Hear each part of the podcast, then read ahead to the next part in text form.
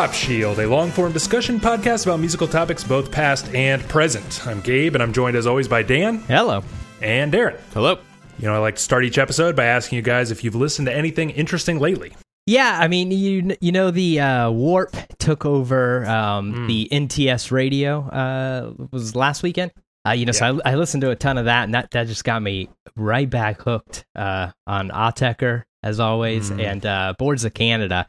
I, I really haven't listened to them in quite a while, so uh, I, I was listening to that that DJ mix they did, what, Societas or something, and then uh, just running through the old discography. Yeah, I was kind of doing the same actually because I love the new like warp sets by Autechre, and then um, I just noticed it used to not be this way, but Tidal has added like Boards of Canada's entire discography, so I actually ended up revisiting a lot of that uh, as well. What about you, Darren? Aside from the subject of today's episode, I was actually checking out that new Thom Yorke record. Uh, gave it a few spins uh, this week, and uh, I liked it. You know, at first I didn't really like it. Um, n- you know, I not like the biggest fan of the Eraser, but um, it grew on me. The uh, second half of the record, actually, I was uh, pleasantly surprised by. Yeah, we were kind of discussing me and Dan that he sounds like actually a competent electronic music producer for the first time almost. Yeah. I think that's fair to say. Yeah.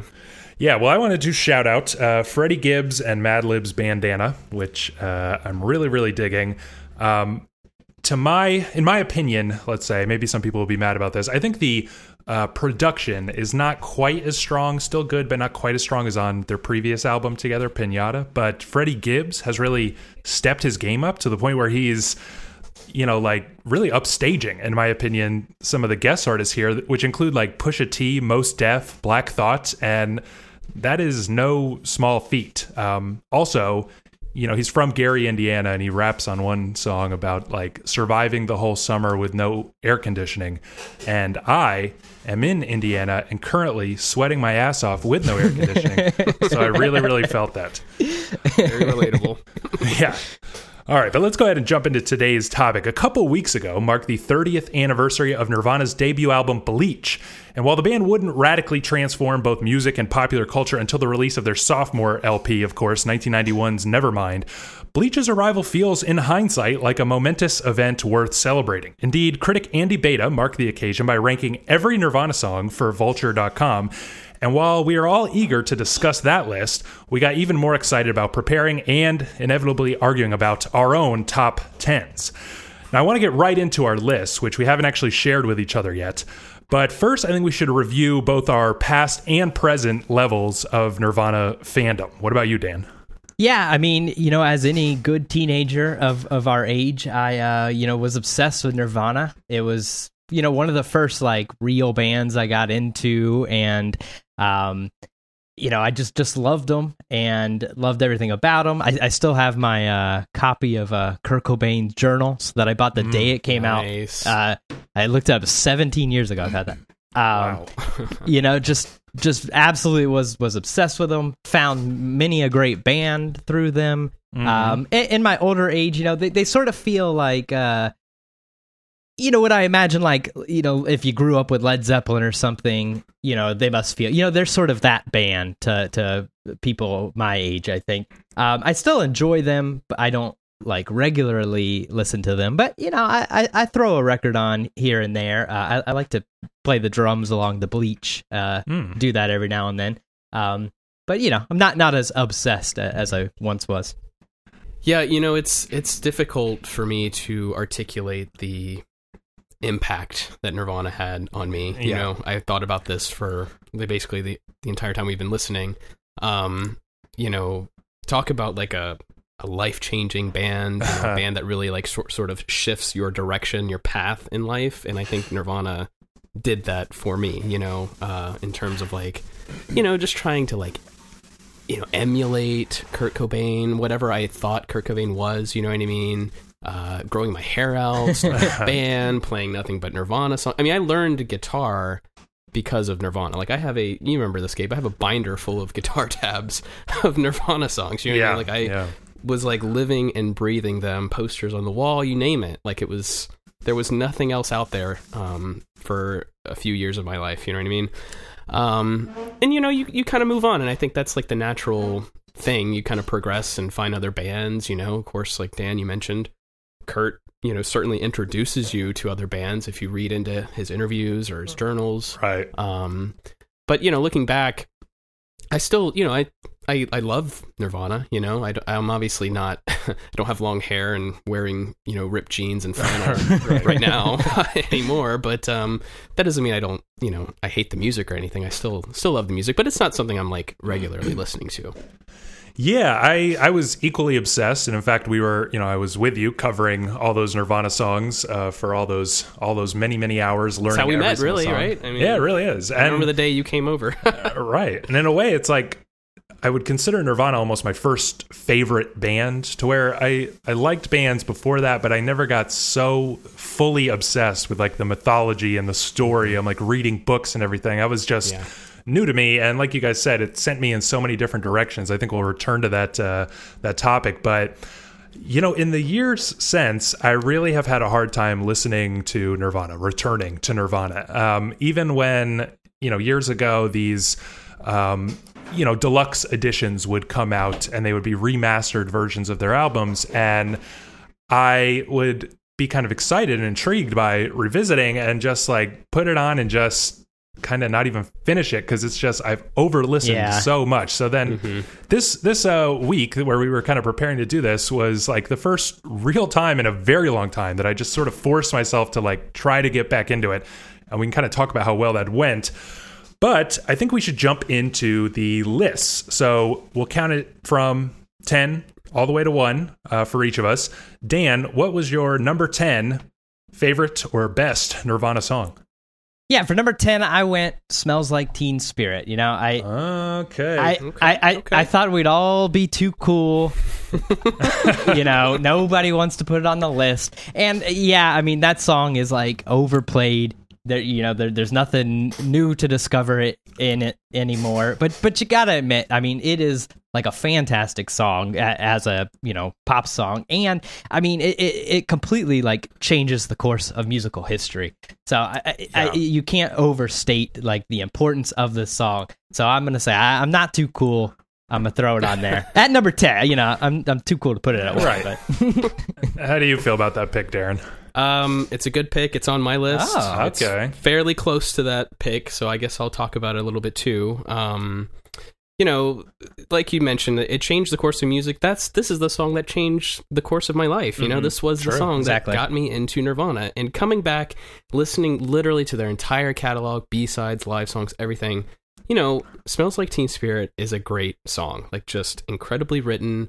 Like, Kurt is you know, he didn't even seem to realize how incredible the song was uh, when it first came out. You know, they all thought "In Bloom" was going to be yeah. the song that was going to change everything, but no. I mean, you know, just the those chords, like the way the song like kicks in, the the lyrics, like you know, that kind of like capture the whole mood of the generation. Even though Kurt yeah. clearly wasn't, you know, he didn't want to be that person that was doing that, but like the lyrics that come to mind are like, you know, here we are now, entertain us, and right. you think about 90s teenagers or teenagers in our own generation. Like that is exactly kind of like where we were and he you know, it's just such a perfect song, perfect timing, and it feels like it works you know, not just in the 90s. It doesn't matter. Like every generation it will come back to the song. yeah, it's it's like perfectly timeless. Yeah. See, I'll admit it did not make my list. Yeah, um, too cool. Which, fair. That's fair. I know. little embarrassed, but the, my issue is is this: is like I can distinctly remember the absolute rush that hearing that song gave me. You know, I mean. Uh, this is a long time ago. I was actually like trying to search my memories for when I even discovered Nirvana. Um, but you know, it must have been in like the Kazaa days or Kazaa, however you want to pronounce that, this mm-hmm. file sharing stuff. And you know, just that seemed to be a popular song commonly uploaded. So I downloaded it and it just like blew my head off. You know, I just yeah. couldn't, I couldn't get enough of it. And well into my sort of teenage life, it would still just do that for me every time. And now it just doesn't. It's like I cannot find that feeling like you know what I'm trying to describe that like surge of yeah. energy that that song gives you I don't have it. Do you guys? I mean, I don't have it anymore because I've I've heard that song uh, eight billion times. I, I work in radio, so I probably have heard this song every day uh, for like uh, you know thirty one years. Um, so you know it's. It, I, I you, anything you know you, my your favorite movie if you see it every day for like your entire life you're not gonna have that rush anymore you know so no I don't have that rush but it's it's not the song's fault it's the uh you know over saturation's fault I think what kind of got me, you know, feeling that surging, because I, I totally get what you're saying, Gabe, but like listening to some of these live albums, and, and I'm to probably come back to this a few times when I talk about some of these tracks, and just the energy that, you know, that this, this song in particular, as along with uh, others, just kind of like erupts, you know what I mean? Like it, it just kind of explodes way way more than like even the the uh the studio version of it. You know what i mean? And it just Yeah. it just I, I can like the energy just gets me every time. You know what i mean? Like it's just such a incredible song. You just cannot help but like bang your head to it. Right. you know i, I don't know. Now- and I, I can actually I can remember like the first time that I like heard this song. Uh, I was like a little kid, and I remember we were out trick or treating, and you know my dad would follow us in his car, and I remember like getting in, and it was like pl- you know just playing on the the local rock station, and I was like, man. That is a you know that's a that's a banging track, and then Right. you know and then I, I I my mom was like she always had these uh it was like the CD thing where you could you it was uh like clear publishers clearinghouse or something where you like would order Uh. the C you would get like 10 CDs a month or something. And so I you know, she would let me get like one or two each time. And I I got I got Nevermind because I heard that song on the radio at you know probably 8 or 9 or something. And uh you know, I didn't really get Yeah. into Nirvana yet. I just pretty much would listen to that song on the CD, but you know, Right. eventually I did. Conveniently, the first track. No, exactly. Yeah. yeah exactly Yeah. Okay. Well, I think uh, we will have more to say about that a little later when we get to the uh, Vulture list. But um, Darren, what is your number ten Nirvana song? number 10 for me this might surprise you it's radio friendly unit shifter from in utero All right. Oh, okay.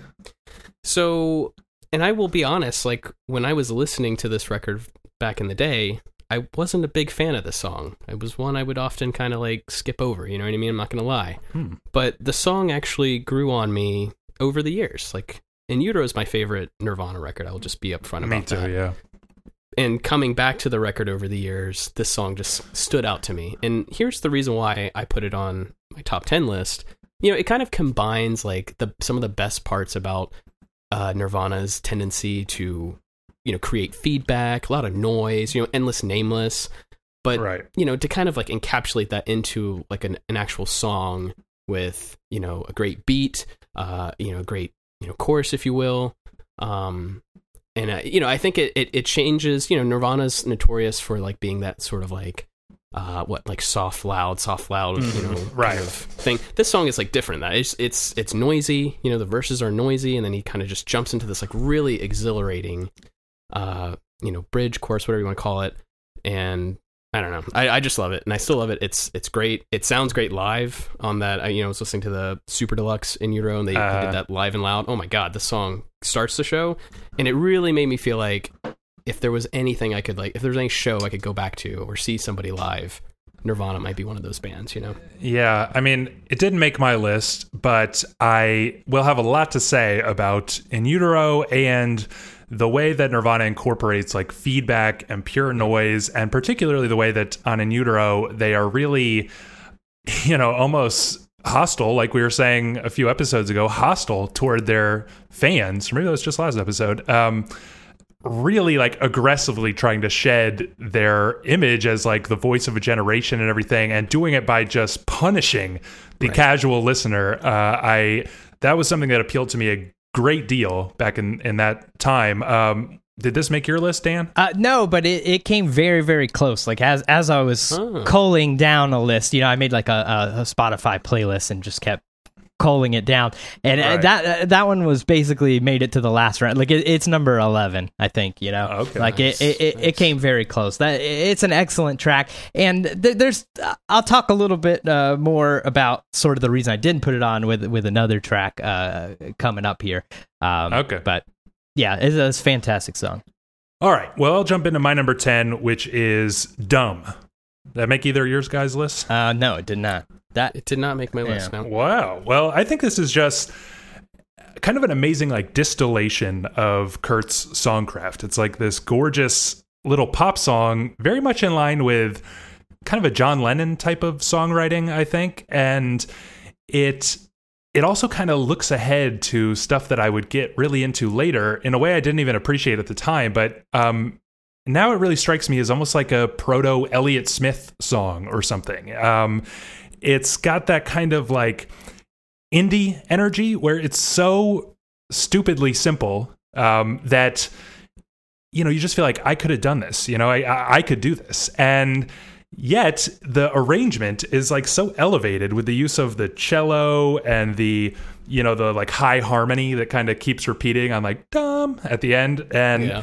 it creates like this kind of amazing dreamy vibe. I always think of this in in the, in the same like ballpark as um, Lennon's "I'm Only Sleeping" or the Beatles' "I'm Only Sleeping" rather. Uh, it's got this kind of dreamy, like drunken feel to it, and yet it's more like I'm strung out on heroin rather than having a cool dream.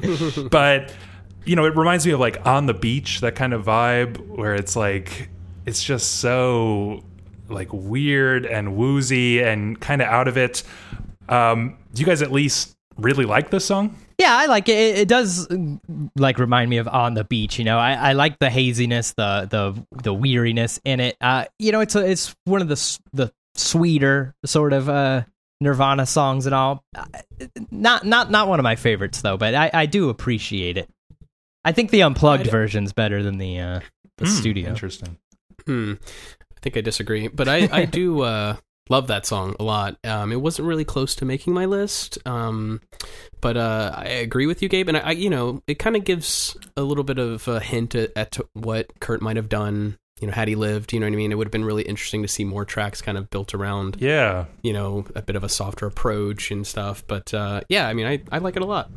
Yeah, and it's something I, I want to return to uh, pretty often, which is like this interesting way that you know he he sort of commented on this song being about kind of like mindless idiots in the world who are just like watching you know TV and are just like really stupid but happy anyway or something. But there's always like a level of self-deprecation in these kind of songs. Like sometimes Kurt is very hostile and very critical of like the world and his listeners even and yet it always seems to like kind of point back at himself in an interesting way mm-hmm. where Oh, yeah. He's like sort of with this song he's like almost acknowledging like he's dumb entertainment as well. Um, this is something i think pops up a lot. Um, but let's move on to your number nine dan. Yeah, number nine for me, I got Downer, uh, which is wow. I uh, which uh, I just learned when you told me like two days ago or so uh, that it's actually a bonus track on Bleach. My whole life, I've, I've always Right. just had it on Bleach. I never knew that. Um, and but- we should explain that it's because Sub Pop Yeah. actually re-released after Nirvana got famous. They re-released Bleach with two bonus tracks, so really, literally everyone in the world heard the you know 13 track version or whatever it is. yeah, yeah, and that- the song ends up on uh, Incesti- or uh, Incesticide as well, right? Yeah, I always correct, yeah. wondered why it was there. Now, Yeah, I Yeah, did. makes I, more sense. sense. I did too. I always like. I, I'm not sure if it's the same recording or not, but it, it doesn't matter. But um, yeah, I, I picked this track. I, I read a, a quote like from Kurt. He said that Nirvana is Black Sabbath playing the Knack, um, which I think is is like a cool, uh, you know, uh, idea. And and I think this song like sort of showcases it. You know, it's like really like the guitar is really doomy. Um, it, I assume it's down tuned. I don't I don't play guitar well. Um, uh, and but it's but in the the core of it, it's still like a punk rock song. It's playing Right. uh, the lyrics and everything, you know, are, are classic uh, Cobain. I, I think this is just like an excellent showcase of uh, the early sound. Th- This is even this song even predates Nirvana. It's actually like on the Fecal Matter demo tape yeah, and stuff. Yeah, Um, and I, I, it's just, it's really impressive to see, like, from, I, I mean, he must have been like 18 or something, like when he first, you know, recorded this song. Uh, it's just impressive to see that, like, he sort of always had it. You know, it's not like he yeah. work, you know, had to work. You know, it's like he's almost fully formed, like from from the offset, which uh, is is very impressive. Well, Dan's first super edgy. pick. Yeah, I, I'll say Bleach is my favorite Nirvana record. See, I, I I'll have maybe more to say about that later, but I I feel that Bleach has such a cool vibe that has aged really well. I do want to return to that, but it doesn't have a lot of like super highlight songs. Um, Yeah. Maybe that's something that we'll all have more We'll, to say. we'll disagree about on that. Yeah. But Darren, what is your number nine Nirvana song? Number nine for me is Sliver. Okay, All right. I- Didn't make my list. I'll say that's my next song. So Oh, So, you know, I wanted, I really wanted a song to that, and I felt like this was the best candidate for it that kind of represents a bit of the goofier side okay. of Kurt. You know what I mean? I'm thinking of songs like, you know, Beeswax, Aero Zeppelin, all those tracks like Incesticide that are just full of like really ridiculous lyrics and Mhm. stuff. And this one just seems like a much, you know, th- it has some darkness to it, obviously, but it is still like lighter, you know, in terms of like the theme, talking about, you know, you know, being at grandma's and all this kind of stuff, and like kind of going through like everyday sort of like kid stuff, you know what I mean, or like being miserable, right? Yeah. Um, and then you know, musically, I think that this is like a really cool track. You know, it's only like two minutes. Like, it gets right to the point. You know, it's great live, a lot of fun, and I feel like you know, Kurt was so good about thinking about you know how would his songs translate in like the live realm. You know what I mean? And I think that's why you see some of these early tracks like Sliver show up on the In Utero tour. Mhm. You know what I mean? Like they they were always great crowd crowd pleasers, and this is this is one of them for me.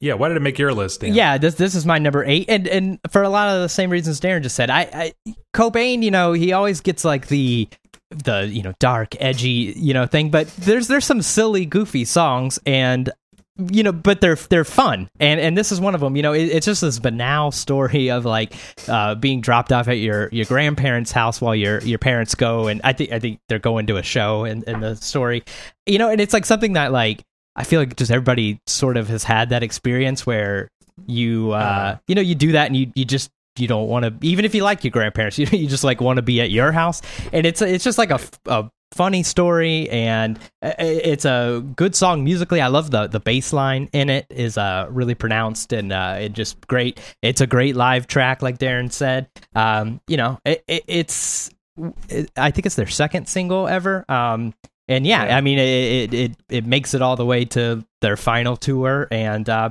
you know, there there's in inside this banal story and everything. There's like still like this this melancholy, like in the silliness, you know, with him, uh, you know, talking about I want to be alone and all that stuff, which is that like teenage or this is even pre-teenage like sort of angst, Right. you know, that like I don't know, it's it's just really interesting. Yeah, it didn't make my list, and I will admit actually that it's kind of always been a song that annoys me a little bit. Uh, I find it kind of repetitive, and in my opinion, It it's not something I realized. yeah. It's not something I realized back then, but Nirvana comes out of this alternative 80s rock world and then they like completely transcend it. You know, I used to kind of think that Nirvana just kind of popularized the stuff that the Pixies were doing or that Sonic Youth was doing. But I really feel now that they do something new. Like they really bring something new. But there are these songs like Sliver, which are just if this was all Nirvana was, they would be another one of these gem 80s bands like Yeah. the Replacements or 80s REM or like the Vaselines, who they like to cover so much, you know? Um, they would really fit right in that, but they outgrew it. You know what I mean? Yeah, I, I completely agree with that. Uh, you know, if, if this was the the end of Nirvana, you know, this is the the height that they ever reached. Yeah, they they would just be one of those sort of hidden gem bands. They wouldn't have, you know, changed the world or anything. But you know, not everybody has to change the world. You know, it's still a great song. Yeah, I do appreciate like the the fun that they're having. I do think that's a really underrated part of Nirvana. Um, my number nine is not fun at all. It's "Milk It" from In Utero. Hmm. Nice. Um, this is a weird, weird song. I mean, I just feel like it is so, it is so, so dark. And it's like this amazing, I mean, just almost the perfect example of Albini's, Steve Albini's production with like these heavy thudding drums that you can really hear the room they're in, you know? And it creates all this sort of empty space with these especially like with the clean just completely off key guitar which is like played very quietly. And it's like that contrast of the this like really lightly played guitar with these just booming drums in an empty room. It creates like the most interesting kind of soundscape. I think that this week I really began to appreciate Nirvana's arrangement abilities and you know, they're always doing it with like three people, you know? I mean, there's actually an overdubbed of one of those like clean guitars comes in later on in the quote unquote solo section, but um it's just three people and it just creates like this huge just foreboding feeling in this song. I also think that it's like it's almost like a comic exaggeration of the soft loud mm-hmm. dynamic that you were talking yes. about yes. um i feel like in a lot of these you know a lot of these um i don't know a lot of these songs he is like mocking the thing he set out to do this is like something i want to return to like just the idea of radio friendly unit shifter he's like writing like just a banging hook on that song and yet he's like mocking the idea of doing it you get that sense? Right. Like, there's no way he sat at a guitar and wrote like this verse with like feedback. He was like, yeah, I'm going to just going to, you know, play some feedback and write this first. No, like, you know, that was a legitimate decision. Like, no, no, no. You know, he wanted to turn something on its head or not just have the bass running through the, through the verse. He wanted to do something else. You know what I mean? Like, I, I think that Kurt was always searching for ways to change up the formula, you know. And then of course you look at like some of the B side tracks like verse chorus verse where he's acknowledging the fact that you know people realize that a lot right. of their songs are very formulaic. Milk It, I freaking like I love that song so much. I really do. And I really wanted to put it on this list. And it's like literally number eleven for me. Mm. Um, I've always loved that that track a lot. And I, I, feel like we haven't said anything yet about Dave Grohl's like thunderous drums just on you know so many tracks and again i keep talking about live but man like he is incredible he's just really yeah such a key component of of the band and i guess you know when you when you talk about like just three people putting this music out there like every person in that three trio like counts like you know what i mean yeah. like, you pay such close attention to each right. one of them and they all three even you know chris novoselic brings it, and this song is is a great example of that. I was expecting this to make your list, Dan. Am I wrong? Uh, you know, it was really close. Like I talked about with the play, this this made the last round. You know, it's if if mm. uh, radio friendly, friendly unit shifter was eleven, you know, this is probably twelve. Um, I got really close. I I do love this song. Um, you know, it's just it's just nuts. Um, that that Albini production, great. I just I, I, got some other in utero stuff on here that I think, I, you know, I just okay. edged I edged it out that. a little bit. Yeah, and something I, I I think we'll return to pretty often is uh, another thing I love about this song is this like conflation of his life with his musical career, which is something he was so prone to doing. But it just feels like this song, thematically, it's kind of mixing. You know, the lyrics like almost suicidal, self-destructive thoughts with kind of like a relationship that is probably like toxic in a like you know dependency mm-hmm. kind of way. And it manifests manifests itself in the music which is also destructive. It's like actually destructive to his career to put out a song like this you know on the follow up to nevermind. I mean the way those things intersect which will come up again and again on my list at least uh, is really fascinating. But number eight dan you already said it which was sliver. Sliver.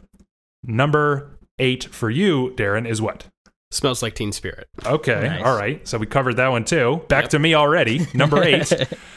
Man Who Sold the World. Did this make either of your lists? Again, that's another close one. And uh, wow, you didn't include Bowie on the list. I am shocked. No, I I, I I I got something else from Unplugged on there that that just sort of edges it out. But yeah, I mean, I, I love this song. This this is this song is how I discovered David Bowie.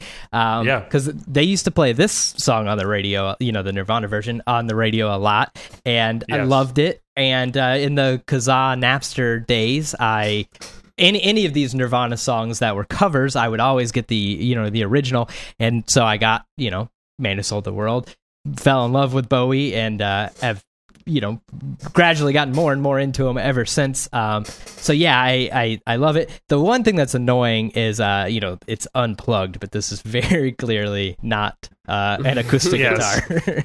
But I got to say, my favorite part of the song is when he like completely flubs the beginning of the solo. Like he misses the note like almost three times before he like, you know, it's like, and then he finds it. It's like magnificent. Did this make your list, Darren? It did not. It was very Wow. close. It was very close. I thought for sure both of you would have it on there, and then you guys would ridicule me because you know, it's a Bowie cover. Um, but it was it was real close, just like Bowie was in that top albums. Oh yeah, let's not get back into that. Yeah. Um, to me, this is the definitive version of this song. I think Oh, yeah. that Bowie's version feels, and I'm totally biased because I came to Bowie's version long after I already had listened to this one a million times, but it feels like undercooked to me. Like it's not. I completely the, agree. The, the essence of the song has not been discovered yet until this unplugged performance and he just nails it. And it's amazing because the song like thematically you know seems to have something to do with like selling out or something like losing yourself in you know some sort of transaction or something and trying to save face. And it, it feels so relevant to what kurt is dealing with um, that i feel like that's why he's able to so fully inhabit this song.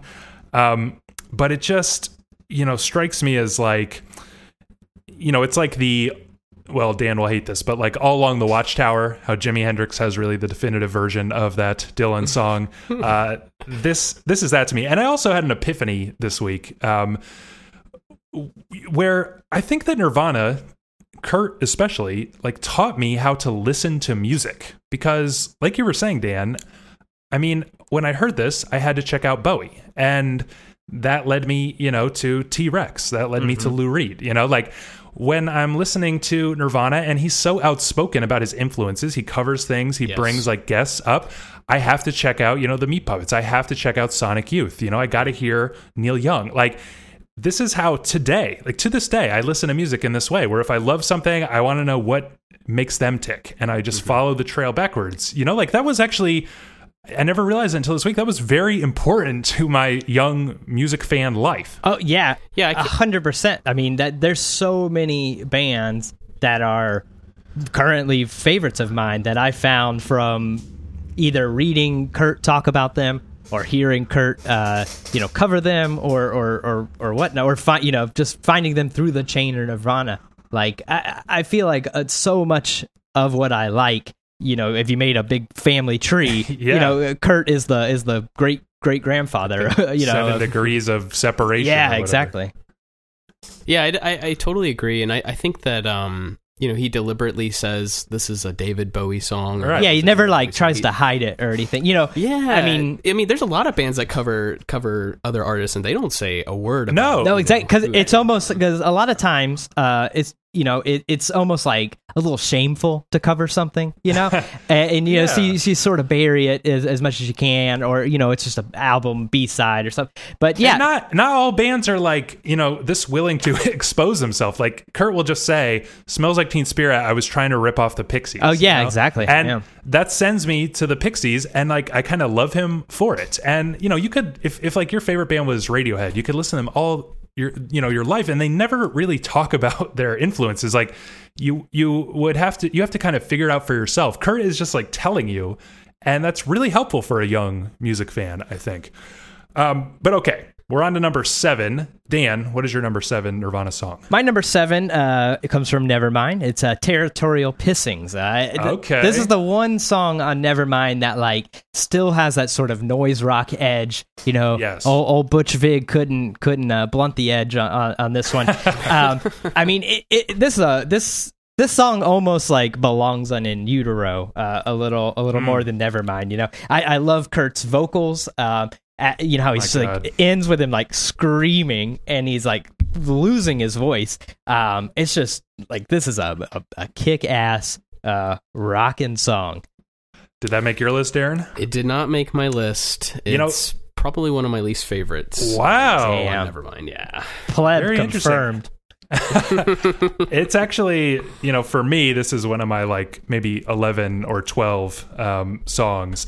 Um, it's, you know, it just really strikes me as like, and I was thinking about this in terms of Milk It as well, and a lot of songs, to be honest, where you get the sense that Kurt is just like giving it his complete, you know, just his all. I mean, he is like literally destroying his voice. Mm-hmm. And again, I'm constantly amazed by this, and I think this is what was like so intoxicating for me. Is like he is so authentic in a way. Like he is just really giving it to you, and so there's something like like self destructive about the way he sings this song, like literally in a sense of his vocals, which is you know like mirrored in his real life, the way he lives his life. You know, it's um, you just you hear this and you're like thinking. I mean, now I'm thinking dude, like if you want to be, you know, like Eric Clapton or something and be rocking into your 60s, like it's not going to happen, dude, because you got to stop singing like this. Like you can't, you can't sustain this. And it's almost like he just didn't give a fuck, you know? He was, that was Yeah. never in the cards. I think that's Right. incredibly inspiring. Oh yeah, and th- I mean you hear that in the live albums too. Like what out li- what live albums that have you know officially been released. I mean, listen to how Kurt is singing. Like he is going, uh, he is giving it his all. You know, and this is on a tour. You know what I Yeah, mean? And right. It's not like night after it's night. not yeah. like a yeah, and it's not like a you know Bob Dylan sort of deal where it was like all planned out. Here's what we're gonna do, this show kind of thing. No, like he's just getting up there and you know kicking. He doesn't even say much to the crowd during most of these shows. You know what I mean? He is just going all out. You know, every time it seems like. Yeah. Always giving it his all. Um, all right. Your number seven, Darren. My number seven is also from Nevermind. It's Breed. Okay. All right. Interesting pick. this this Yep. comes up on mine uh, uh, soon. Oh. Oh, okay. Very cool. Yeah, so this is one of my favorite tracks on Nevermind. It's, again, kind of different from the soft, loud, soft because it's just loud the entire time. Right.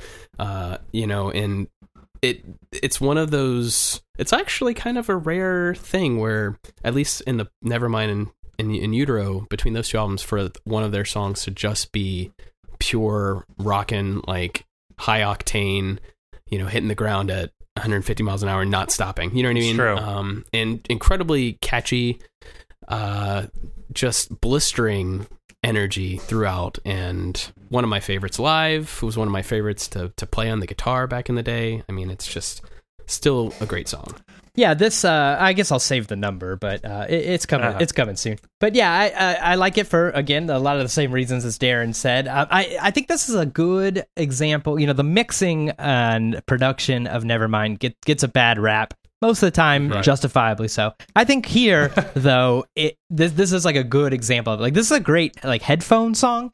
Um, It is, I really like the uh, the guitar is like completely or almost completely in the right channel, and then there's like that really uh, awesome like fuzz bass in the left. Yeah, Uh, I just I love that mixing, and then when the uh, solo comes, how it like the guitar switches and sort of goes back and forth. It, it like it's like a little Yeah. dizzying and everything. Uh, you know that 100% stole that idea when we were recording Oh, I- the Oh, sure we songs and did. stuff you know what i mean yeah, I'm sure you and eight billion other people like have stole that idea. Exactly. Uh, you know, and, and it's a great idea to steal. Um, you know, so like it, it is nice that like Nevermind really does like at times have some good production. You know, it, it has its flaws. It, it has its you know overproduction, but here is like where you know this this is like a good example of like essentially uh, an indie band getting a major budget. Uh, you know, you get to do stuff like that, and it's used well as a great great track.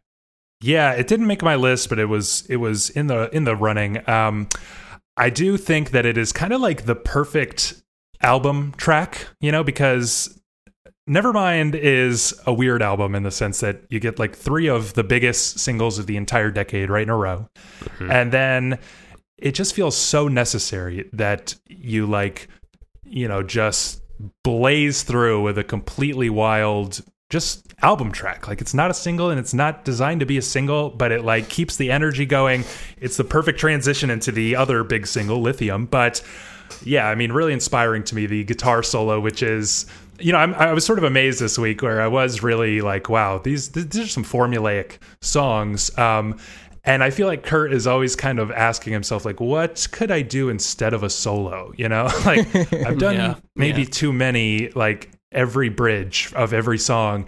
Um, and so then he just, you know, so then it's like every once in a while you get these neat little things that are like, you know, Chris Novoselic does a little bass solo. Like, hey, that's kind of rare and cool in the in the canon. Or like here, instead of like any kind of soloing, it's just like shredding, you know, like you know, I don't even know what to play it, but just playing, you know, hitting like high chords as fast as possible. Um, right but really, really adds. It's like a, a rush that the song needs. Um, I'll get into my number seven, which I'm going to be very surprised if it's not on either of your lists. Heart shaped box. It's not on mine. Wow. Oh, it is definitely on mine, but like later. Yeah, you know, this is another one where I kind of feel that the rush that it used to give me, similar to Smells Like Teen Spirit, I no longer feel. But I think it holds up better than Smells Like Teen Spirit because it's a really wild song. I mean, I think similar to, to Teen Spirit, it's got this like lumbering kind of quality. It's not like Breed, which is just like this rush of energy. This is like heavy, thudding, plodding. And I know that like with Teen Spirit, they kind of often amp up the speed um, when they play that but the, you know the studio track is like five minutes long and it's just this juggernaut of Yeah, like yeah. heavy sound i mean heart shaped box kind of works in just the same way it's also quite long but you know i'm really in love with the like the whole thing feels like almost out of tune you know because like these sort of you know dun dun dun dun like it feels just like kind of bendy and drunk again, kind of like Dumb does to me. And then the way the whole chorus is like actually built on bending notes, you know, the whole thing is just like really strange and like wobbly. And, you know, it just is really perfect for the you know for the the topic of the song which is basically the most fucked up love song ever written you know? Um just the lyrics like what is it? I wish i could eat your cancer when you turn black. Like Yeah. you know what a way to Throw say down i your love you. cord. Yeah, yeah, yeah, yeah, yeah. yeah i mean i just feel like you know theme and sound is just stunning. You're kind of with me on this darren Oh yeah, and you know I don't want to get too much into it, but uh, you know what a weird chorus, right? I mean, Mm-hmm. it's just such a strange chorus, but um, uh, you know I, I'll I'll save most of my thoughts for a bit later. But yeah, great track. okay but you love it right dan Uh, Yeah, I mean, of course. I, I, honestly, I don't know if there's any Nirvana song, you know, besides like Marigold that I would say uh, sucks. oh wow Um, Little Wow, dave grohl take, shot Take that, Dave Grohl. Yeah. Ch- Chad Channing for life. Um, oh boy uh, but uh, yeah, no, th- th- this is a great song. The the, the it, it made it made at least a few rounds of of, of the list. Um, it just did I ultimately couldn't pull it out. But um, you know the the chorus you guys talked about. eh, You know, I I think it's like sort of the. And maybe it's just because we're so far removed from it, but like it's almost like parody, you know, like it, it's almost like if you were gonna make something making fun of Nirvana, like that's sort of the Hmm. kind of lyrics you would use. And maybe it's just because like I think of that song when I think of that, but um, maybe you know, it's just like it, it's great. You know, I don't don't get me wrong. No, nobody send me an email. I, I love the song. I just think it has its flaws. Um, it's definitely one of the like better singles. One of the ones I can still stomach a little more, Yeah. maybe because I hear it less than than others. But um, yeah, it, it just ultimately couldn't couldn't pull it out on my list. All right. Well, we are at your number six, Dan. Yeah, number six, uh, from In Utero, um, Tourette's. This is this is the song I was sort of uh, referring to when when I that it sort of knocked off radio friendly unit uh, shifter Off the rails completely. and and milk it too. You know this. Yeah, People yeah. people always credit like radio friendly as like the the fuck you to the label, but like just imagine being like some. 50 year old suit, you know, at, at, at Yeah. Geffen Records. And then you're, you're like, oh, the new Nirvana. Let's see what the kids are into. And then this fucking song playing. yeah. I would have, I would have been so angry if I was that guy. Um, but that, but that's exactly what it, what it, you know, what Kurt wanted. And it's, this is just like a, a fantastic noise rock song. You know, like if this was a Big Black song, it would be the, the best Big Black track you, you've Yeah, ever heard. yeah. You know, and it's like it sort of is like a like a throwaway. You know, it, it's like really just Kurt saying "fuck you" to to the suits. Um, but like Moderate rock. yeah, no, I you know I love that. um, it, it's just like there's so much of that like attitude and and you know I kind of hate the term, but the the punk rock uh, you know ness Yes, of Nirvana yes. is like hundred percent in this track. Uh, I mean, who else? Only somebody who just released Nevermind, which goes you know platinum over platinum, uh, could turn in Tourette's and it and it make the record. Yeah, it's it's very very brave. Um, I'm guessing it didn't make your list, Darren. But you have anything to say about it? No, I mean it's a great track. You know, it's very abrasive. Um, it's quick. You know what I mean. So, Uh, it's not one of my favorites, but um, It's kind of like know, the could- territorial pissings of this Yeah, record. yeah, yeah. That's But it's exactly- it's territorial pissings turn to to eleven. You know, it it, it, it sort of makes yeah. that sound like Polly almost. You know, okay. All right. Uh, what is your number six track, Darren? My number six is aneurysm. Mine too. whoa, wow. look at that. So I made a Spotify playlist similar to Dan. Thank you, Dan, for that. You're welcome. Um, and my version of aneurysm that I picked is actually a live version from the the Paramount record. Oh, okay. And I'm going to tell you why because I just feel like the two uh, studio versions just don't capture the sort of like unhinged energy that That's fair. uh, that they play when they do it live. And it's not just this one. Actually, the first time I, I really fell in love with this track was uh, from the Muddy Banks of Wishkah. That was like the only live album back in our Oh. day, right? You know, yeah.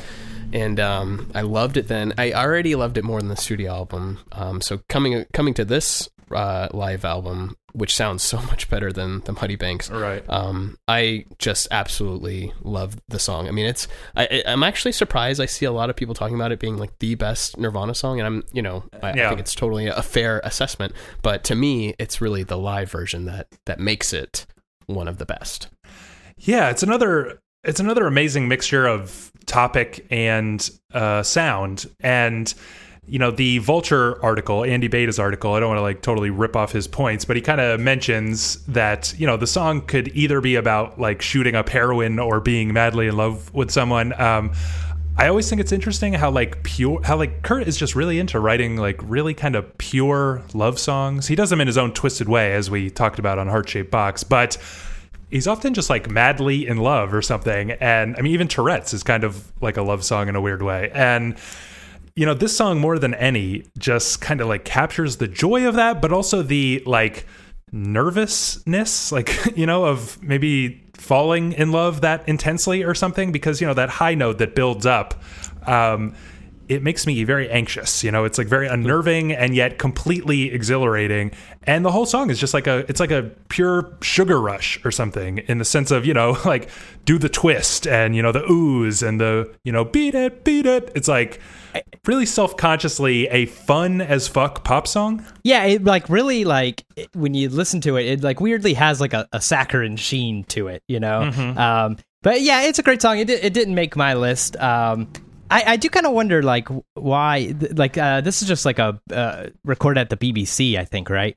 Um, it's kind of weird that they, that it never uh, like made a, a proper record or anything. It is kind of weird, but I feel like it, it must have been like one of the big selling points of Incesticide, like a new song of the quality of Nevermind, Well, basically. didn't they they first recorded it in '91, I think, right? Before I don't know if it was for Nevermind, but like one of those first sessions was like in January, and then they did it again at the end of that year. Hmm. Yeah, the Well- Incesticide version is is at the BBC. I don't I don't know if there was another recorded, but yeah, the one everybody knows is Yeah, well, ended up basically a B side, but um, it's it is one of those things where if you want to be you, you you like the vibe of Nevermind, you know, you're not totally into the like abrasiveness of In Utero, but you're not a mainstream, you know, Chad, so you pick uh, Aneurysm as That- your favorite yeah, song. that- that's basically that's that's a perfect description of it. Yeah. that's well, the and I- I think it's also fair to mention here that like you know we're putting a B side at on our list, and that just goes to show Yes. you know how great, how deep Yeah. uh, Nirvana's catalog goes beyond the albums. I mean, I don't have any other B sides on my list, but there were definitely some that I was like, you know, enjoying listening to. Yeah, again. I did realize that there, this list for me. I actually want to return to this, but a little bit of a fool's errand because part of what makes uh, Nirvana so great is the wealth of hidden gems in their discography. like that's you know, come for the hits, stay for the weird B sides, basically. Exactly. Um, all right, your number five, Dan. Yeah, my number five uh, is from In Utero, and it's very ape. And uh, something you you just oh, wow. You got a wild list, man. You got a wild list here. Was that just in a row? Territorial pissings, Tourette's, and very ape. I, I don't even I I'm so Turn it up to eleven, Yeah. man. The whole time. Yeah, I'm we so rocking. patrician. I don't even I don't even get what you're making fun of me for. Um, but no, I think I think what you just said. You know, aneurysm is like you like the style of Nevermind, but you you're not a Chad. This is very ape is you're you're uh, you know whatever the opposite uh, you know of a Chad is. You're you're so patrician. Uh, Yeah. No, I think that I think this is a uh, it- it's a sort of like the perfect mix of the the pre Nevermind uh, you know Bleach era Nirvana, but with a little bit of the sensibilities and the the production and uh, quality of Nevermind. yeah. You know, it's sort of like like this is what in utero you know um, should be, and sort of like what people would expect it to be. Um, you know, it just sort of is like the logical next step for them. I think it's a, a great example of that whole soft, loud uh, thing, um, like Darren alluded to, and everything. Um, it's a great track for patricians only. it's also a very it's a very interesting look at you know you just, there are just a couple nirvana songs that give you a look at like writing without power chords you know Yes, the idea that yes. there's like this high note that's kind of like following through the whole song um, very unique in the discography and does seem to kind of point toward you know there are other songs that we'll talk about but kind of moving away from power chords a little bit is very interesting right darren Yeah, and like the strumming during the verse is a bit like you know funkier, like a little bit dancey, Yeah. kind of actually, Yeah, which is just yeah. something that you don't really hear anywhere else. But um, you know what I think really makes this song is Steve Albini's uh, production. You know what I mean? Yes, Like I, I yes. could not imagine this as like a Nevermind track. You know what I mean? Oh, I just think God. it would be terrible. Yeah. But um, man, it really like it's so full and like the guitars are just like you know thick and like ah so raw yeah Yes, it's it's just so well captured. all right what is your number five darren Number five for me is also from In Utero. It is Serve the Servants. Okay, that's on my list. A little bit later, I'll save the number. But why'd you pick it? Um, you know, it's just an incredible like start to In Utero, you know what I mean, to the record that follows up Nevermind with a track that, you know, s- the first lyrics that are out of Kurt's mouth, you know, are like uh, teenage angst has paid off well, you know, basically Yeah. commenting on like, yeah, thanks for all that uh, smells like teen spirit money. It's been great. um, and you know, it just and it the the first chord that is played is just so like I know. I don't even know what chord it is, but um, it's a perfect, you know, introduction to what you're about to hear, which is to me one of the greatest rock albums, you know, of all time. Um, I love like the lyrics, you know. Uh, I love the guitar solo in this track. I mean, honestly, you know, I specifically kept Teen Spirit on this record to just say like that "Serve the Servants" is a better song. And head to head, I think it's a better song, better solo, better pretty much everything. But uh, yeah, Yeah, yeah. I, I also, I mean, I think it's just this. It's just the perfect opener to this record, like you said. And this is one of those things where you know, he's so he's kind of like lashing out at critics, you know, the press who's been like really cruel and misogynistic to Courtney Love. Um, kind of like rejecting this voice of a generation thing, taking you know pot shots at his dad. Uh, but again, it all feels like it's ending up kind of pointing at him uh, a little bit. Um, and it kind of announces the project of this album, which is like going to be kind of a self-destructive one. And Yeah.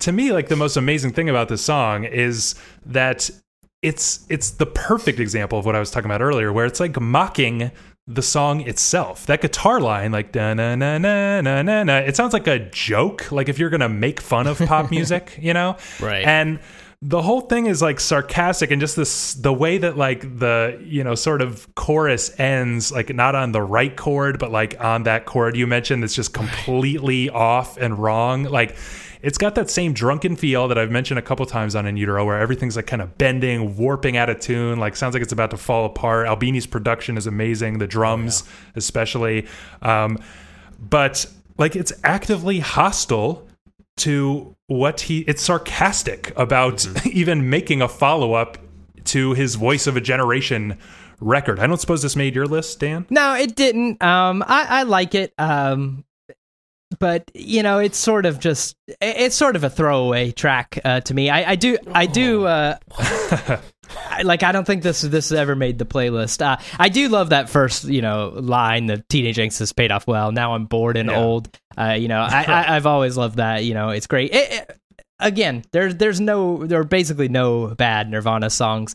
Um, It's true. but yeah, the, could make the cut. Yeah. Um, all right. So my number five is In Bloom.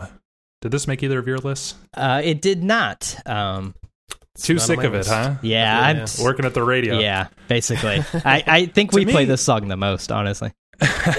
to me, this is the um, this is the like single from Nevermind that has aged the best, in my opinion. You know, it really feels like a, you know, it's. It, it just feels like Nirvana in world beater mode. Like if In Utero is them self destructing or sabotaging their own success, this has the sound of a band like aiming for like world domination almost. It's like huge, it's big, it's like kind of it's a very sweet like kind of bright uh, pop song almost with these bright harmonies and yet it's got this like explosion of energy you know the video is the perfect yeah i love you know, the video. encapsulation of this like with this kind of fun like you know 60s 50s band and then like just switching to thrashing and destroying their instruments.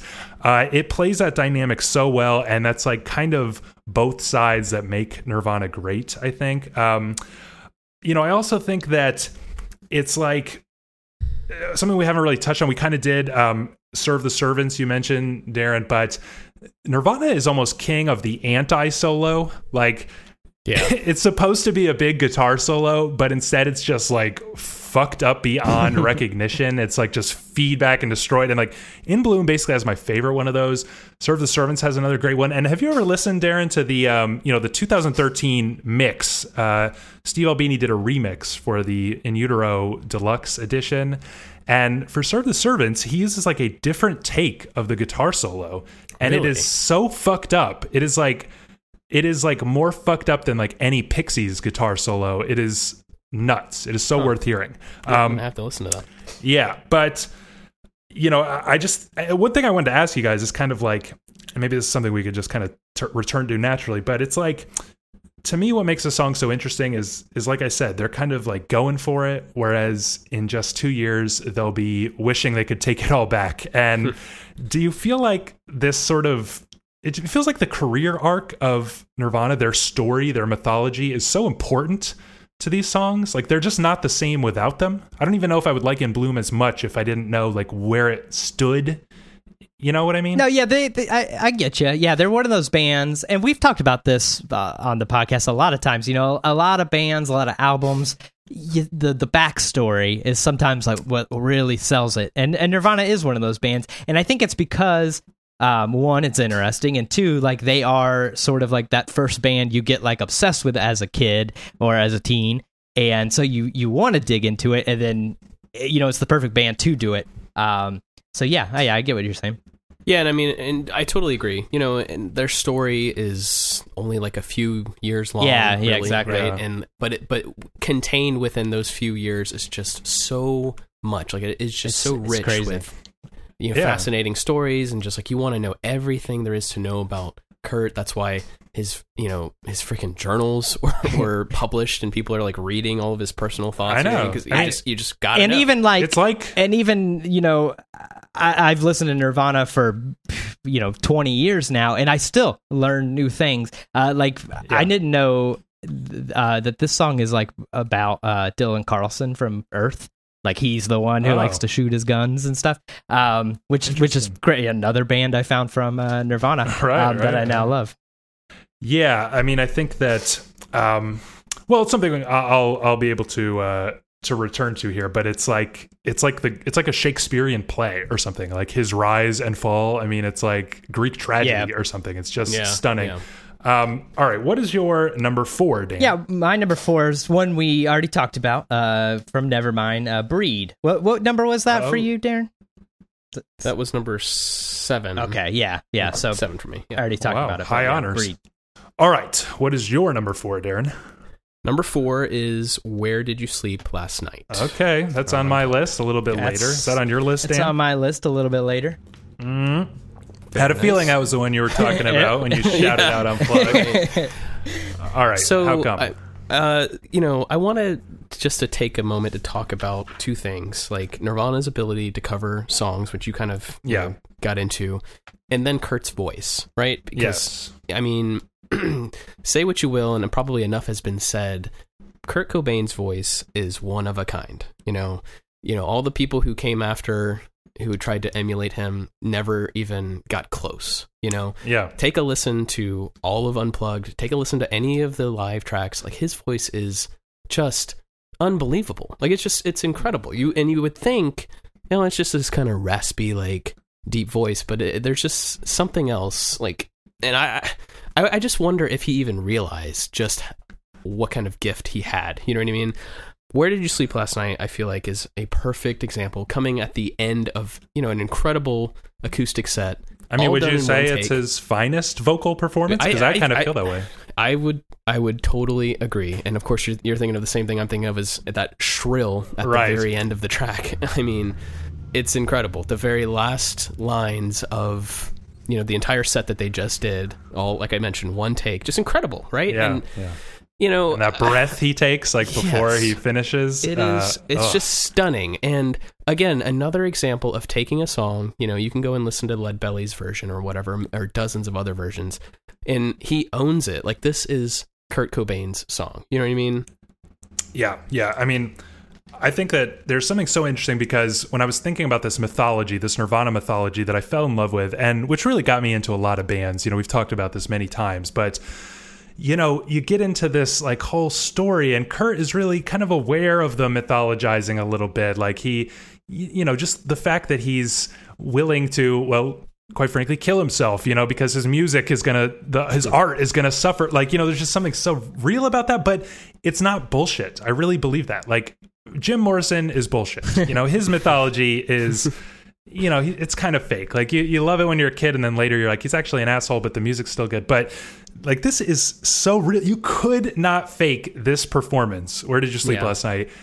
no matter what you could never do it and it's just like this authenticity that he has he like we talked about he really it feels like he's giving this vocal performance everything he has and i can't even like i can't even guess at you know oh well he you know people like to say oh you know he you know he was feeling suicidal and like this is part of that like he just feels so in the moment and it adds a lot of extra weight to to it to know that this is like the last you know kind of record of their career in a way and Right.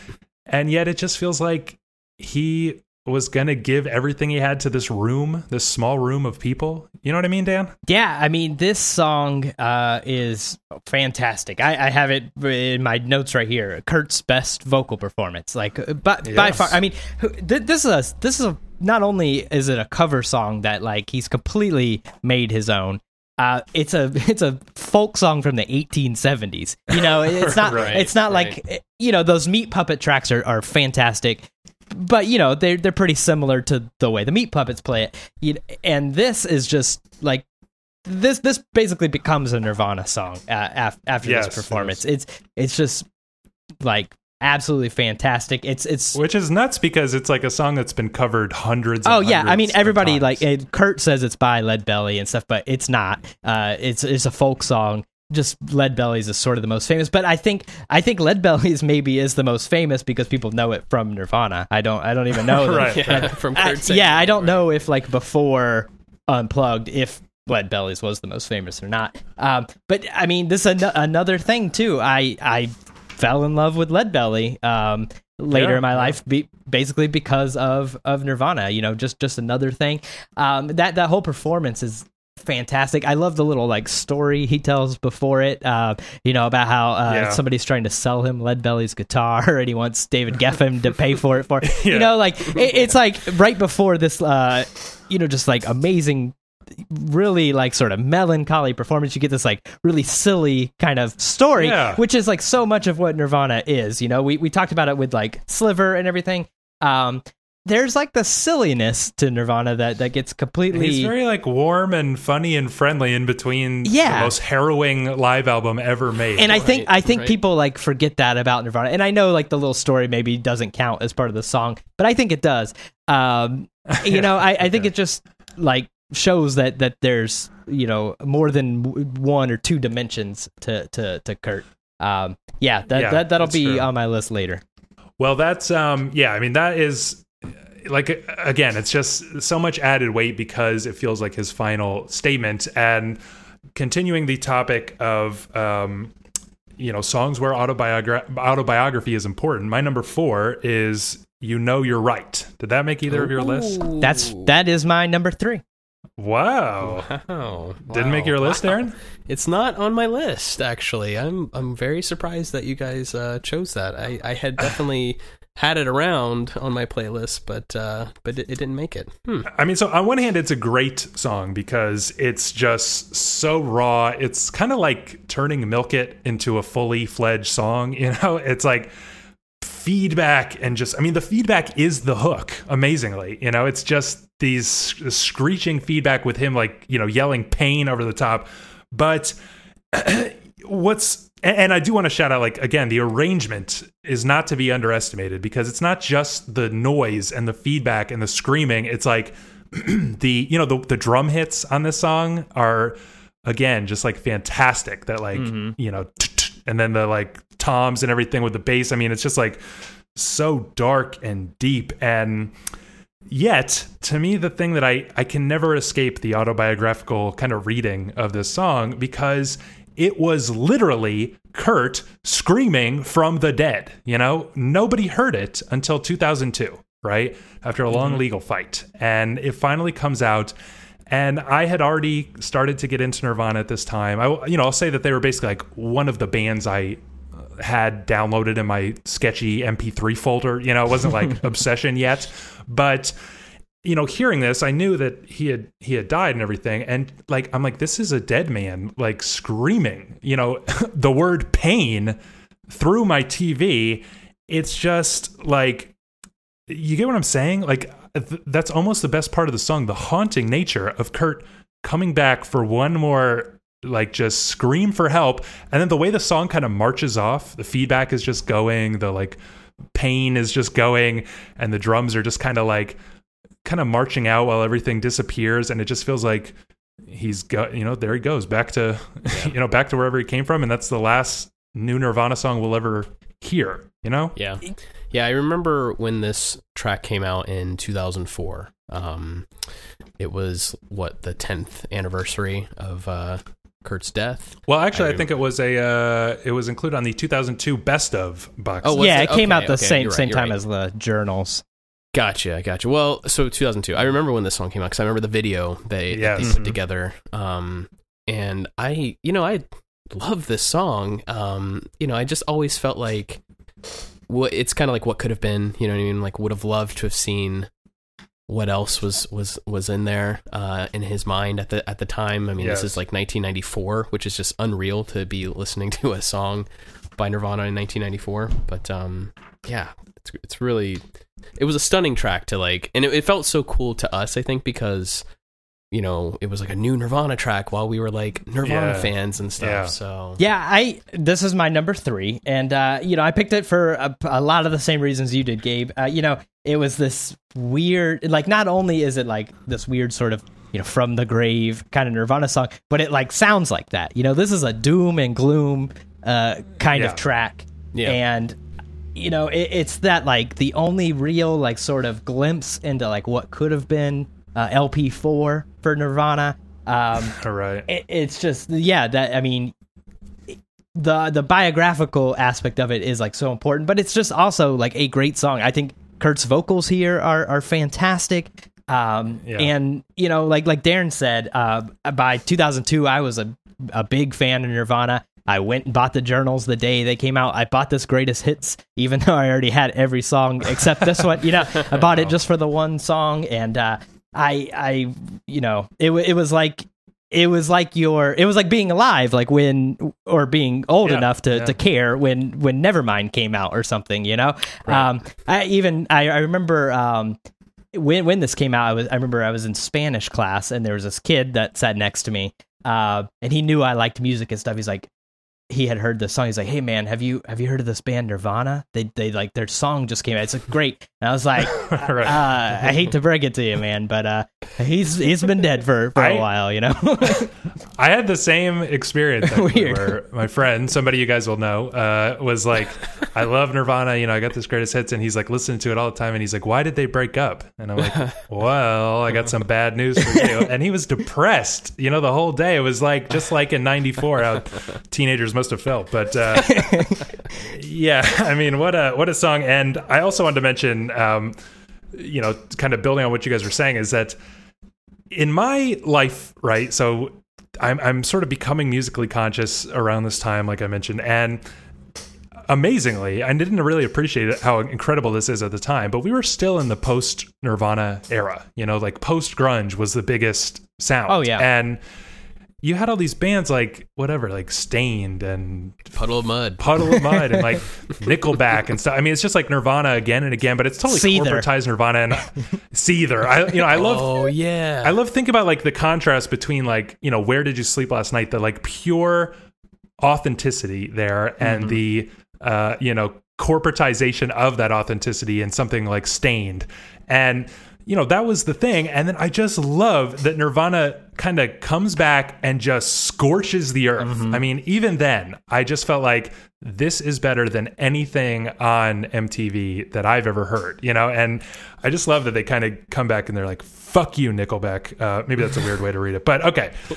That was your number three dan. What is your number three darren? Number three for me is heart shaped box. okay all Uh, I know you talked about that a little bit, but I did want to add a little bit to that. Um, you know, this is just an it's such an incredible like poem. You know, for me, like you talk about like Kurt's lyrics, and like I at this you know age that I'm at now, I don't necessarily like am looking for you know deep meanings or whatever from Kurt's lyrics uh, anymore, but you know, just it's just such a wild track, like lyrically. And I mentioned like the chorus, and like you talked about how it all kind of just sounds like out of tune and stuff, and like there's like the overdubbed guitars that kind of like play very subtly. You know what I mean? And I, I think that one of my favorite things about a track like this is like Kurt's again ability to just add little little bits. Like Nirvana's not really known for tons of overdubs and right like, right studio magic, but you know, I think Kurt and then like the the way they added um that guitarist to the In Utero tour and Pat stuff. I Smear. think he just kind of yeah, thank you. And I think that he just sort of knew, you know, it, Kurt is a great songwriter. He really is. You know what I mean? Like it's incredible to think that like from like 1989 to 91 like his song his songwriting style changed and then to change again so significantly uh in by 93 within Yeah. utero and i think heart shaped box like really re- represents that i mean i know it is like the soft loud soft loud type of dynamic that's going on but i mean this song if if they weren't nirvana like this would no one would be hearing something like this. And in you know it's just yeah. it's incredible.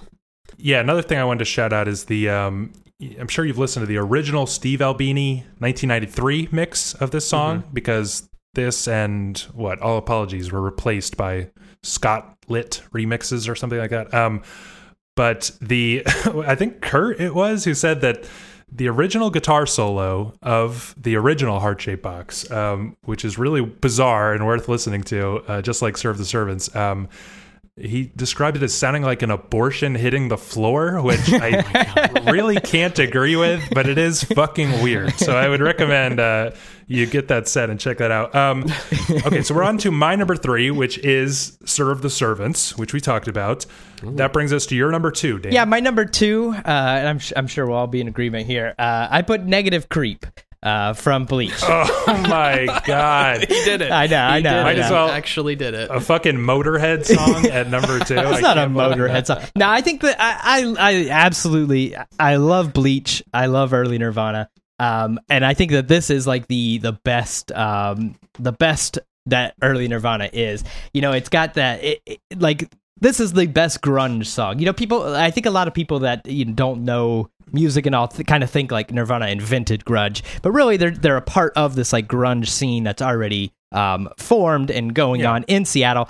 But you know, their songs e- like even in the moment like sort of stood uh, ahead head above the rest uh, of all that stuff and and negative Sure. creep is one of those uh songs it's just i mean it's a killer like punk rock song it, it's just the the repetition the i love the the way the uh, the guitar and everything like does that that start stop kind of thing throughout. Um like this just I, I think this is like a peek into like nirvana being so much better than than these bands that they're surrounded by. And you know while this isn't gonna you know be a radio hit or anything i think it like sort of shows that they have uh potential to to to be something that uh people you know outside of just you know music fans uh will will enjoy um just an absolute killer track, and uh, you should all be ashamed. I gotta say, it's like oh, it, it might be my least favorite song on Bleach. Really? And- Wow. Uh, over I'll over ahead and- Floyd the and- Barber. Come on. yeah, I like that more. Oh, honestly, God. I'll go ahead and um, you know clarify what I was alluding to earlier, which is no Bleach songs made my God, list. Um, God. Because I think. The, the vibe of the record is really cool, and I gotta say, like, it's aged in a really cool way because it sounds like it's got this like cool kind of late '80s like you know underground rock thing, and it just like sounds very very fresh to me in a way that I I wonder if in a couple of years I I just I cannot believe that this would happen, but in two more years will. Nevermind sound that fresh? No, because and and I I completely agree with you. He says definitive. No, no, it won't because the the reason like Nevermind won't is because Nevermind's production sounds like it's time.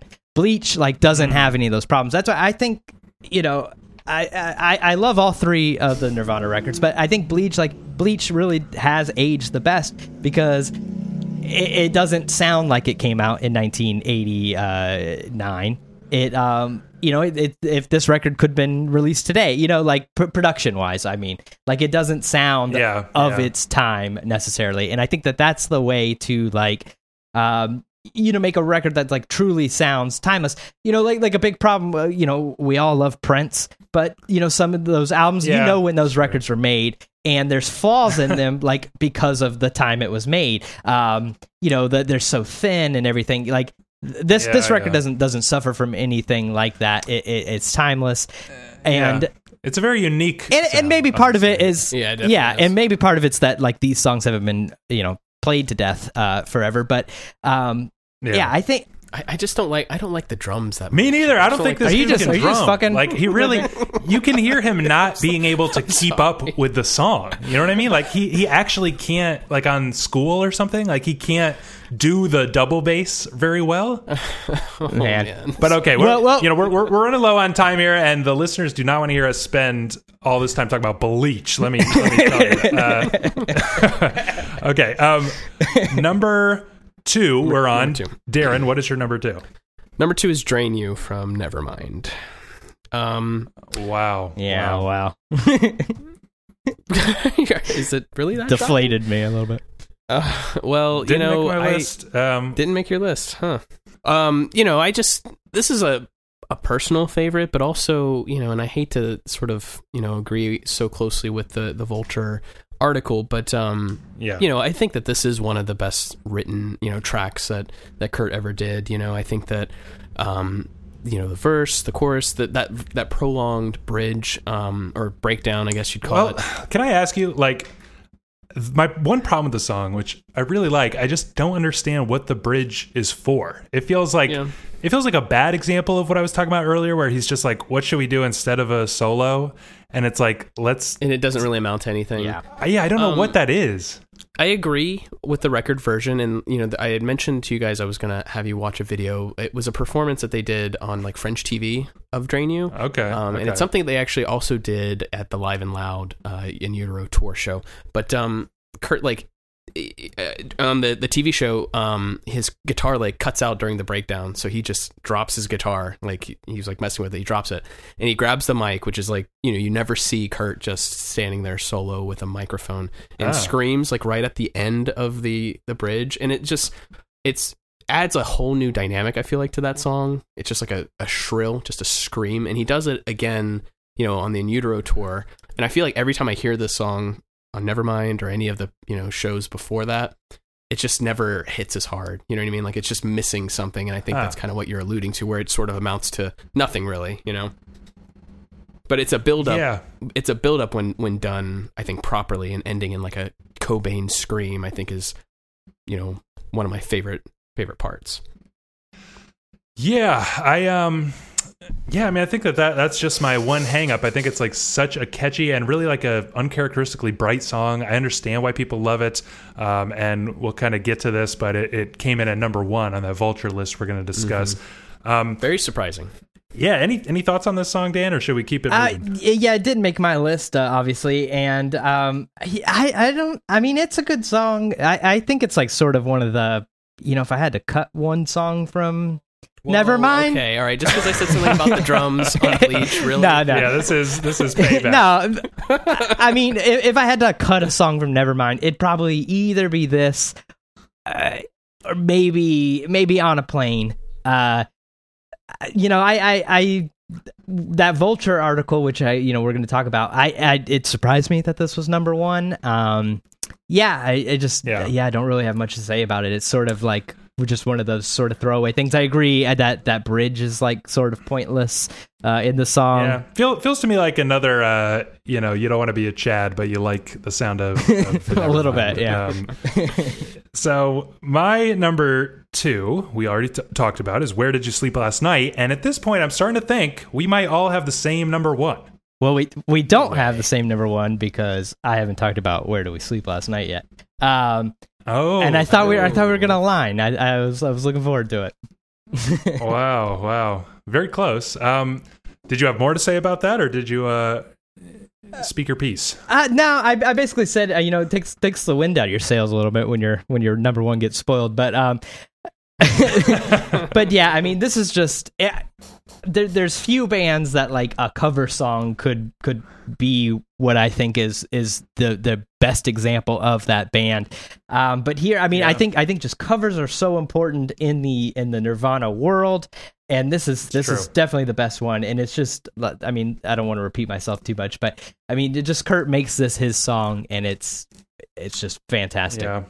Well, my number one, I actually, Darren, if you don't say the song that I have, I'm gonna flip. I'm gonna lose my shit. What is your number I'm- one? My number one is All Apologies. Thank God. All Okay. right, this is the objective best Nirvana song. Why? Why is that, Darren?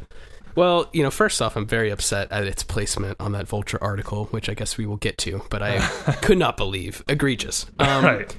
And, you know, I, I just think that this song, and it's incredible because I love the studio, I love the unplugged version, and I even love, you know, the live version at that live and loud show. It's just all three of them are just slightly different, right?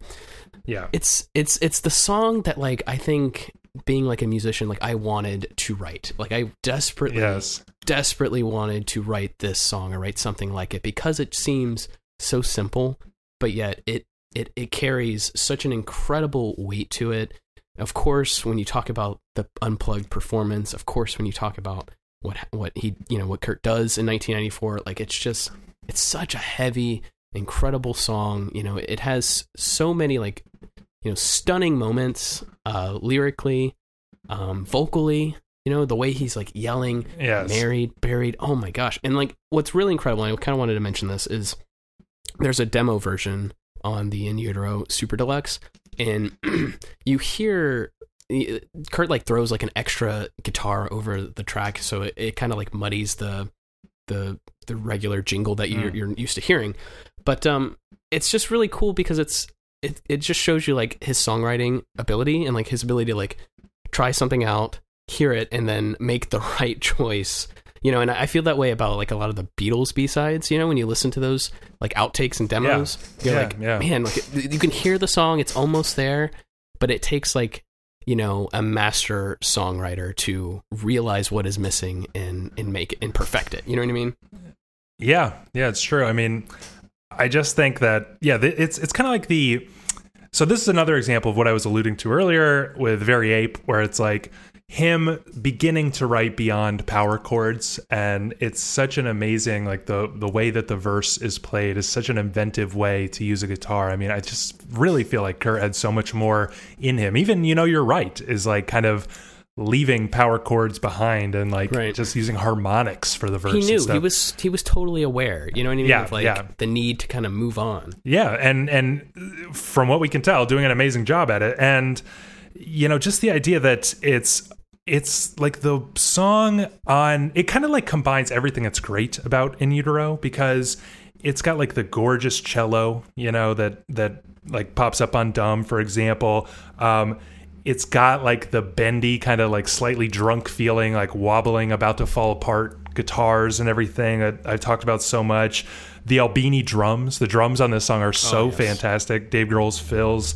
Um, you know, it's like all here and it's and it's also got like a lot of noisiness and a lot of just wild crunch. I mean, that whole part where, you know, of course, the like all in all is all we are mm-hmm. part. I mean, you things start feeding back and they feed back to the point where like it's not even feedback anymore it just sounds like an amp like dying you know and right. the way the whole thing kind of falls apart there's even like some discordant discordant cello like layered in there which is a really non nirvana move to you know like bring in that kind of um, layering and stuff and Yet it's like this really gorgeous song. A lot of the songs on In Utero are like, and actually a lot of Nirvana songs, Unplugged shows this, are like really beautiful, perfect pop songs, like on the level of Lennon McCartney or something.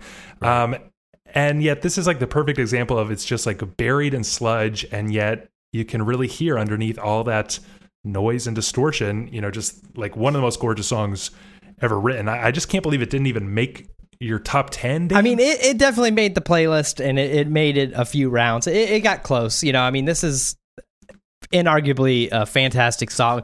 A lot of the things you said you know like the the, the feedback the discordance and all like that's kind of like nuts that that stuff is on a, a pop song that's that's fairly popular and played on the radio and everything.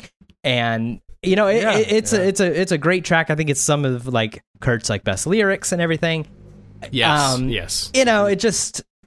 I, I think it maybe it suffers a little bit from um, overexposure with with me. You know, I, have just maybe heard it hmm. w- one too many times uh, to to really make the list. But you know, I, I, I you know, I'm not going to argue against uh, either of you or or anyone else. You yeah. know, for putting it on the list. You know, it, it, it, in a in a different mood, it, it might make my list. Yeah, I, I just feel that you know the best Nirvana songs. Like Kurt at his very best, you know, we've been talking about it a lot, but it's like he's just a guy at war with himself, and that manifests itself in his music a lot, in a lot of times, you know, where it's like he kind of wants to be famous and take over the world and change the musical landscape, and yet he really wants to destroy and self sabotage and retreat from that fame. He like you know, this song is noisy, but it's very beautiful. It's like you feel like he's almost ashamed of how beautiful it is, and he wants to kind of bury it in sludge. And, you know, yet that just provides this like amazing look into just his his mind. I mean, I, I, it's just I don't know. That that's probably the main reason I love it so much and why I love In Utero so much. Yeah, and you know, this song has just grown with me. Like I loved it back then, but now, you know, I'm an adult. I have kids. Like one of my favorite lines from the track is, you know, um, I wish I was like you, easily amused. And it to me, it just seems like Kurt was so he's so aware of like his own thoughts and his ability to articulate that emotion of like looking at a child and seeing how how much they you know just don't know about the world, but yet everything is you know amusing to them and they can find enjoyment in everything. And he, as a person who probably was struggling clearly was struggling with finding that same sort of enjoyment so much to the point where like he was willing to kill himself you know what i mean? Right. Um it just it makes the song like so much more painful and yeah. you know, just just gorgeous in, in, in general like you mentioned. Yeah and and the weight of how this just feels like some kind of goodbye or something. Yeah, i yeah. mean my god. But all right we are going a little bit over already. Uh we got a little bit more to get to. Um I don't know if we need to touch on a ton of notable exceptions because we really had much different lists than I was expecting. But um, I think Andy Beta's top 10, again on vulture.com, would be a good way to maybe, you know, re- recall some of these notable exceptions and see if we should touch on them a little bit. Darren, could you read um, Andy Beta's top 10 Nirvana songs? I will. Coming in at number 10 was Smells Like Teen Spirit from Nevermind. Number 9 was Dive, a B side from 1990. Number eight was About a Girl from Bleach. There you go. Dan. Yeah. Uh, number seven was In Bloom from Nevermind. Number six, School yeah. from Bleach. Uh, number five, Where Did You Sleep Last Night from Unplugged. Uh, number four, Sliver, the single from 1990. Number three, Heart Shaped Box from In Utero. Number two, Aneurysm, the B side from 1991. And coming in at number one, Drain You from Nevermind. So, any reactions to this? Any other uh, songs that you just feel very guilty that you couldn't make on the list? No, I find I think it's like kind of funny that we we while not in the same order as uh, as Beta, but like you know we, we really do sort of have a, a, a similar uh, uh, selection uh, of tracks. You know that that surprised me. Yeah. Yeah, there's two things. Uh, I really wanted to include "School." I like. I really love that song. I, I think did too, it, yeah. it really Yeah, works. that was- well live. If too. it had a better drummer on it, I think it'd be. God. Gabe, I'm surprised that "Dive" didn't make your list. I always, You know- I always thought that was one of your favorite songs. I I love it. I really really really love it, and um, it was it was really close to making it, but you know I have a hard time justifying putting stuff from like Bleach and Incesticide like on this list, and when there's so many good songs to choose from, and like I kind of said earlier.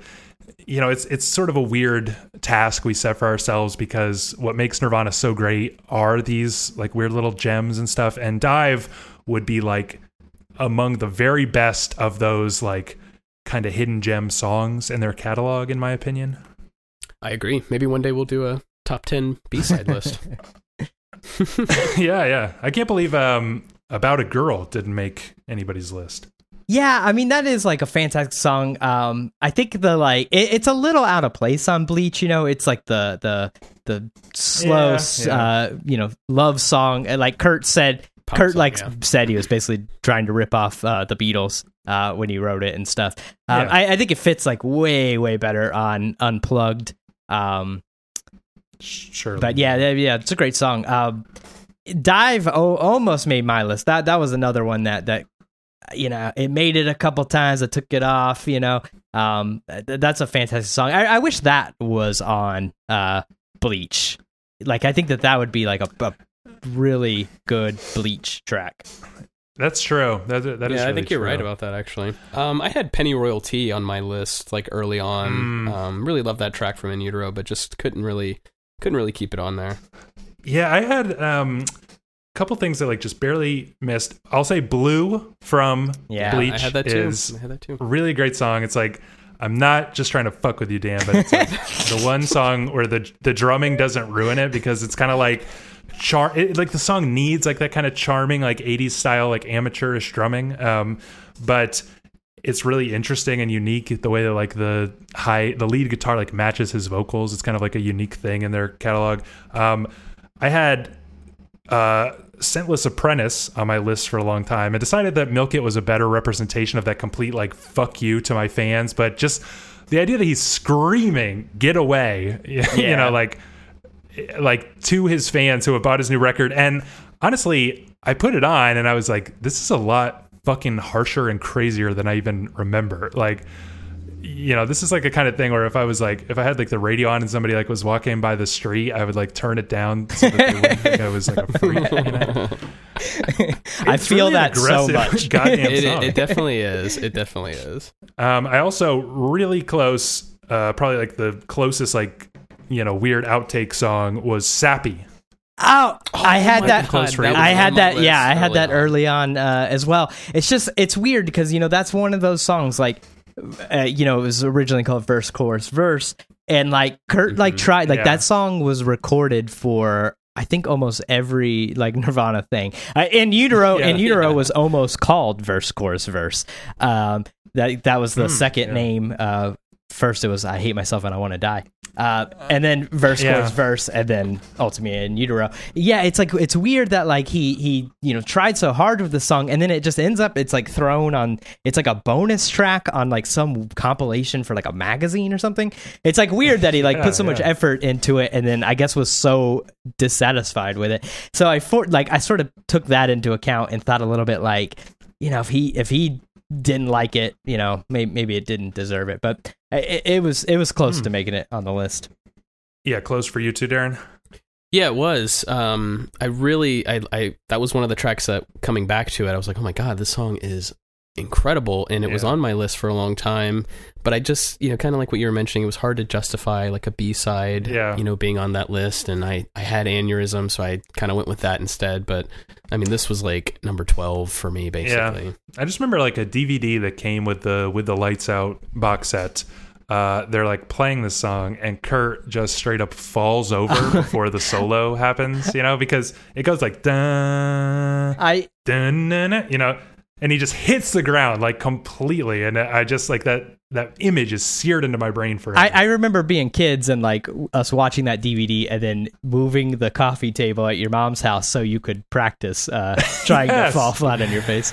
yeah, and I, I, I did it at a couple of concerts actually that we played in our high school band. Um, never as cool as Kurt though. Um, okay, so that you know that's some exceptions. There's honestly so many. Uh, we're running overtime. I kind of wanted to ask like how you know what's your takeaways from this experience this week? Just to wrap up, like did you find yourself kind of remembering why you don't listen to Nirvana that much anymore, or did you kind of feel reinvigorated? Like, hey, this is better than I thought. I remember being in love in high school with the with this music, or how did it go? It was like a fun trip down memory lane. I, I think, you know, I'm not to keep listening to them. You know, it's still like, I, I think having to listen to, I listened to all the records like um, many times.